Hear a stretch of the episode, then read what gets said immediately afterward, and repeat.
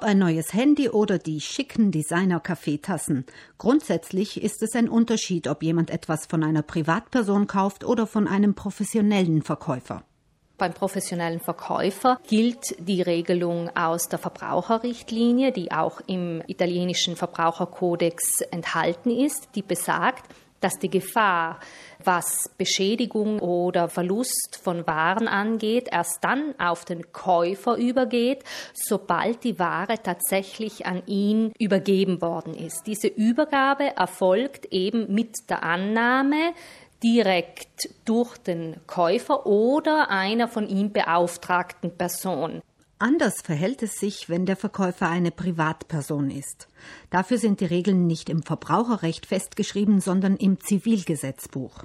Dieses besagt, dass schon mit der Übergabe der Ware an den Lieferanten, also an den Kurier, die Gefahr eigentlich übergeht und damit natürlich auch das Risiko für den Käufer um einiges höher ist.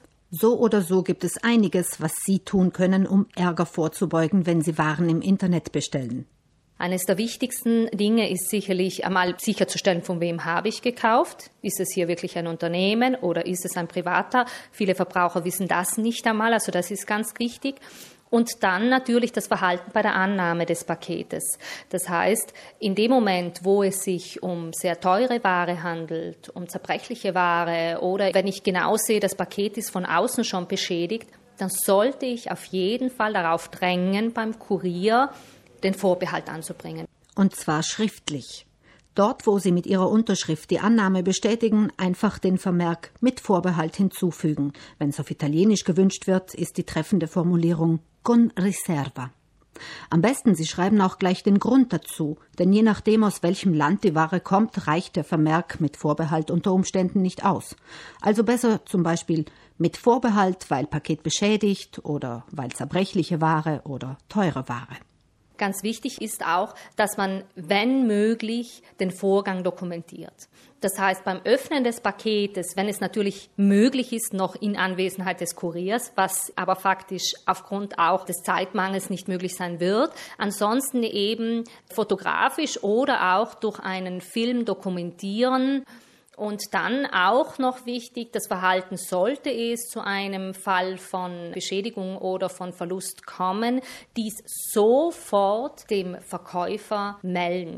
Denn nur wenn Sie den Verkäufer darüber in Kenntnis setzen, dass die Ware beschädigt oder gar nicht angekommen ist, hat dieser die Möglichkeit, den Kurier zu kontaktieren und die Sache zu klären. Ein zeitliches Limit dafür haben Sie als Verbraucher nicht.